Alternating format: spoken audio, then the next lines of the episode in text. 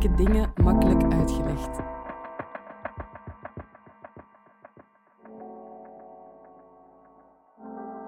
Dit is de podcast van Moeilijke Dingen Makkelijk Uitgelegd. Wie de wereld wil verbeteren, moet wel begrijpen hoe die werkt.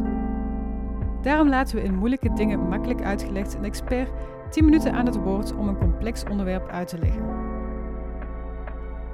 Deze keer slam poet en activist Inke Gieghazen over de zin en onzin van genderlabels. Goedemiddag iedereen, ik ben Inke en ik ga het vandaag dus hebben over de zin en onzin van genderlabels. Ik ga beginnen met genderidentiteit. En genderidentiteit is iets waar ik al heel vaak mee bezig ben geweest, want ik ben zelf non-binair, maar daarover later meer. Maar genderidentiteit is hoe je jezelf van binnen voelt. Is een intern bewustzijn van hoe jij gender ervaart, van hoe je eigen identiteit is. Dat kan man zijn, dat kan vrouw zijn, kan geen van beide zijn, kan allebei zijn, dat kan fluïde zijn, maar het is niet altijd iets vaststaand. Dus gender is een intern bewustzijn.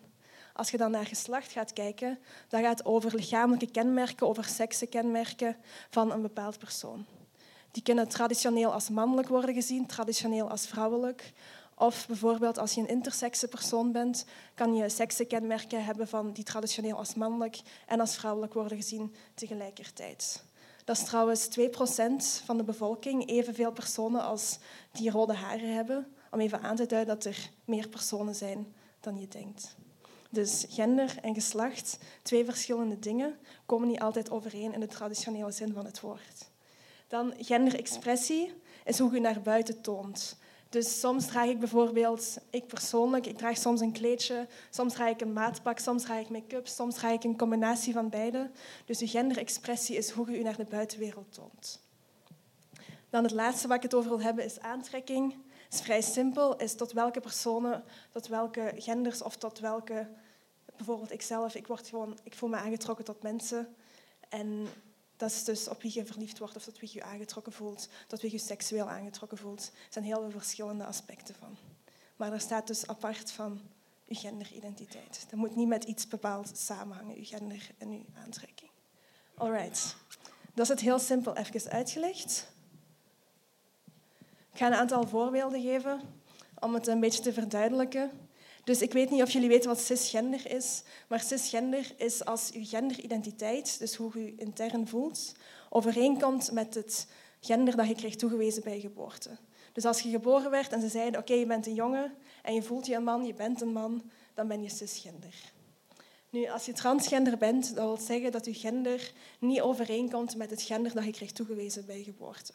Dus bijvoorbeeld als je geboren werd en ze zeiden, je bent een jongen, maar eigenlijk voel je je meer bijvoorbeeld een meisje of iets daarbuiten, iets daartussen. Nu, ik heb al gezegd, ik ben non-binair. Iemand vertelde mij eigenlijk, ik voel mij geen jongen, ik voel mij geen meisje, ik voel mij daar iets helemaal daarbuiten. En op dat moment wist ik, ik voel mij ook zo. Want ik heb altijd met die twijfels gezeten. En ik besefte toen van, ik kan ook hier ergens in, die, in dat concept van gender staan, of daar ergens. Ik moet niet hier of hier staan. Ik kan ook fluctueren tussen de twee. Ik kan nog verder van gender afstaan als ik me daar helemaal niet mee wil associëren. Dus het is gewoon even duidelijk te maken dat gender niet enkel deze twee concepten zijn. Nu, genderqueers, dat is ook een koepelterm die overeenkomt met non-binair zijn. Maar genderqueer, sowieso het woord queer, is meer, heeft een meer politieke connotatie, zet zich nog harder af tegen de huidige genderrollen die er in onze maatschappij heersen. Dan nog twee voorbeelden, genderfluïde. Ik weet niet of jullie bijvoorbeeld Ruby Rose kennen. Ehm, die heeft gespeeld in Orange is New Black. En die is zelf ook genderfluïde. En wat wil dat inhouden? Dat je fluïde gaat tussen verschillende genders. Dat je je soms bijvoorbeeld man voelt, een ander moment non-binair, een ander moment terug man of een ander moment vrouw. En dat kan tussen al die genders fluctueren. Dus gender of genderidentiteit is zeker geen vaststaand concept. Het is ook nog agender. En in het begin identificeerde ik mij het meest met die term. Het betekent letterlijk agender, zonder gender. Dat je eigenlijk dat concept van gender van je afzet en dat je vindt dat dat niet van op je toepasselijk is. Nu, het laatste wat ik nog daar kort wil bij vertellen, is dat je ook verschillende voornaamwoorden hebt. Ik zelf heb de voornaamwoorden, gebruik de voornaamwoorden die hun. Nu, als je als non-binair persoon bent, wil het niet zeggen dat je altijd de voornaamwoorden die hun gebruikt. Sommigen gebruiken ook hij, sommigen gebruiken ook zij. Maar ik wil, gewoon aanduiden dat als je over iemand praat, het niet altijd die tweedeling moet zijn, niet altijd hij of zij moet zijn. Die is ook een optie. Er zijn ook nog andere opties, maar deze zijn de meest voorkomende, de meest gebruikte. Alright. Om even aan te tonen hoe dat gender een heel belangrijke rol speelt in onze huidige maatschappij, ga ik gewoon eens vertellen over een dag uit het leven gegrepen. En ik heb ooit eens um, geturfd, geteld hoe vaak dat mijn genderidentiteit oftewel ontkend wordt, oftewel dat mensen een poging deden om die te vormen tot hoe de norm is, dat mensen er gewoon zich tegen afzetten. En mijn record staat op 37 keer per dag, om gewoon aan te duiden hoe vaak je daarmee geconfronteerd wordt. Nu, ik word wakker en uh, de radio springt op en er, komt, uh, er wordt gezegd dat het Instituut voor de Gelijkheid tussen Mannen en Vrouwen nieuw onderzoek heeft gedaan en dat daar de volgende dingen uit zijn gevloeid. Dan heb ik direct al, oké, ik word niet opgenomen in dat debat, in dat gevecht. Mijn identiteit hoort niet bij man of vrouw. Als het nu gewoon over gendergelijkheid zou gaan, dan zou het meer inclusief zijn en zou ik daar ook bij betrokken zijn. Goed, ik sta op, ik ga naar de winkel, want ik moet straks voor mijn werk nog een zwart t-shirt hebben. Ik ga naar de mannenafdeling, want daar zijn de t-shirts vaak goedkoper en die zitten beter. Nu, ik pak een t-shirt, ga naar de kleedkamer. Ze zeggen, oei, um, je mocht dat t-shirt hier niet passen, want jij bent een vrouw en de vrouwenafdeling is onderaan. Ik zeg, ja, ik heb dat t-shirt hier net onder de hoek gepakt. Nee, vrouwen zijn beneden. Oké, ik ben uiteindelijk nooit meer naar die winkel terug geweest.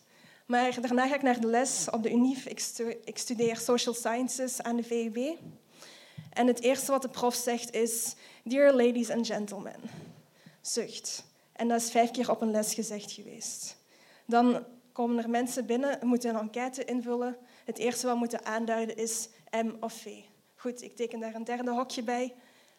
Um, ik, zeg, ik, schrijf erbij non-binair of X. Ik ga naar buiten, ik ga naar de bank, moet nog grap iets in orde brengen. Ik geef mijn identiteitskaart af. Oké, daar staat een V op. Weer is dat mijn identiteit ontkend in plaats van bevestigd, terwijl het mijn identiteitskaart is. Ik ga naar mijn werk, ik heb uh, platte schoenen aan, ik werk in de horeca. En ze zeiden, ja, um, alle vrouwen moeten hakken dragen en alle mannen mogen platte schoenen dragen. Ik zei, ja, eigenlijk, eigenlijk ben ik geen van beide. Um, maar ja, toch moet je hakken dragen, want je ziet eruit als een vrouw. Oké, ik heb uh, mijn hakken nooit aangedaan. Ik heb altijd mijn platte schoenen aangehouden.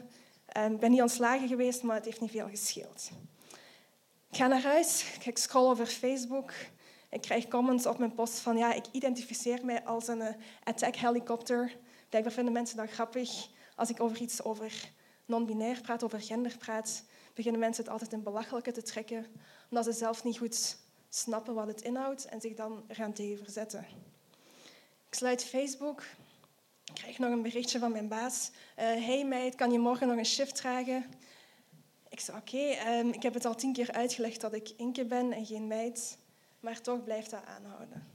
Nu, dat is gewoon een heel... Simp ah ja, dat, is een, dat is een dag uit mijn leven en um, ik vond dat nogal frappant, omdat ik er, toen ik daar meer begon over na te denken, over die zin en onzin van genderlabels, hoe ik besefte hoe vaak dat ik fout word bekeken, fout op een manier word behandeld. En elke keer als ik mijn identiteit wordt ontkend of daar tegenin wordt gegaan, dus elke dag zo een kneepje. En aan het einde van de dag staat je vol blauwe plekken. En de volgende dag begint het opnieuw. En die blauwe plekken beginnen zich op te stapelen en op te stapelen tot je op een bepaald moment helemaal vol staat. Nu, ik heb geleerd om um, die kneepjes af te weren, om dat te laten zijn zoals het is.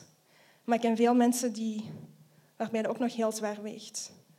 Dus daarom is het belangrijk om te denken, als je een persoon ziet, om die niet per se als vrouw of man meteen te benoemen, maar die persoon daar met de rode trui bijvoorbeeld. Als je mij aanspreekt, probeer, um, of iemand anders aanspreekt, probeer bijvoorbeeld hun naam te gebruiken. En niet, zeker niet het, want dat is ook al, zo ben ik ook al beschreven geweest als het. Um, voor zover ik weet ben ik nog altijd een mens en geen ding. Dus um, het is niet zo toepasselijk. Dus in, mijn utopie, in mijn in mijn utopische werkelijkheid zou ik opstaan, horen dat het over het Instituut van Gendergelijkheid gaat. Zou ik naar de winkel gaan en zou het opgedeeld zijn in t-shirts, broeken en rokken en niet in mannen en vrouwen. Als ik naar de les ga, zou er gezegd worden: Hello everyone, good afternoon everyone, in plaats van die binaire opdeling. Als ik naar de bank zou gaan en mijn identiteitskaart moet afgeven, zou er niks op staan of een X. Als ik uh, ga werken, zou ik de kleren aan mogen doen die ik wil. Of in ieder geval een uniform dat universeel is. Als ik uh, s'avonds tot rust wil komen en even gewoon op mijn social media zit, wil ik niet elke keer geconfronteerd worden met de ontkenning en de tegenstand van mijn eigen gender. Het lijkt erop, misschien als ik het zo zeg, dat ik het begrip van gender misschien wil neutraliseren. Um, maar dat is niet mijn bedoeling. Ik wil gender niet neutraal maken, ik wil het gewoon meer inclusief maken. Bijvoorbeeld als we kijken naar debatten binnen het feminisme, als we kijken naar het debat over abortus, gaat het telkens over vrouwenrechten, over vrouwen die zwanger worden en die over hun eigen lichaam moeten kunnen beslissen. En als non-binair persoon val ik daar dan niet onder. Als man die zwanger kan worden, valt je daar niet onder. Dus heel veel mensen staan er niet bij stil in elke, elk hokje dat ze opdelen en elke keer als ze zo binair over gender praten, dat er een hele groep die die strijd heel erg nodig heeft, niet wordt opgenomen in het debat. Dus ik zeg het, ik wil het niet neutraliseren, want vaak wordt als tegenargument gezegd van ja, maar mijn man en mijn vrouw zijn dus ook belangrijk. En dat wil ik totaal niet ontkennen. Ieder zijn genderidentiteit is even gelijkwaardig, is even belangrijk. Maar moet ook in elk debat worden opgenomen. Mijn genderidentiteit is niet minder waardig aan de binaire opdeling van man en vrouw. Iedereen heeft autonomiteit over een eigen genderidentiteit. En mijn identiteit gaat niet minder waardig zijn omdat er een gebrek aan vocabularium is of een gebrek aan begrip uit de maatschappij. En zo wordt het wel gezien, want vaak wordt het gezegd van doe niet zo moeilijk. En het is, het is niet ik die ik moeilijk doe, want dat is gewoon wie ik ben als mens. Het is de maatschappij die in hokjes blijft denken. En hokjes moeten zoiets zijn als je het in het zand tekent, die je op elk moment kunt uitvegen en die, je kunt vervormen, die je kunt anders vormgeven, andere inhoud nemen en die niet telkens vaststaan. En uh, ik hoop dat het voor de rest een beetje duidelijk was, want gender is heel complex. Maar tegelijkertijd ook heel simpel, want ik zie mezelf als mens en ik voel me aangetrokken tot mensen. En dat is de basis ervan. Dus eigenlijk is het helemaal niet zo ingewikkeld als je zou denken. Dank u wel.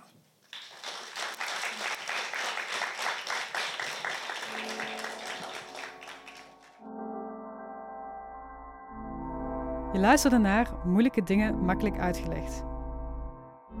Ik ben Selma Fransen en samen met Curieus VZW organiseer ik de evenementenreeks Moeilijke Dingen Makkelijk Uitgelegd. Montage door Jelena Schmitz. Wil je graag reageren of een evenement bijwonen? Kijk dan op de Facebookpagina van Moeilijke Dingen Makkelijk Uitgelegd.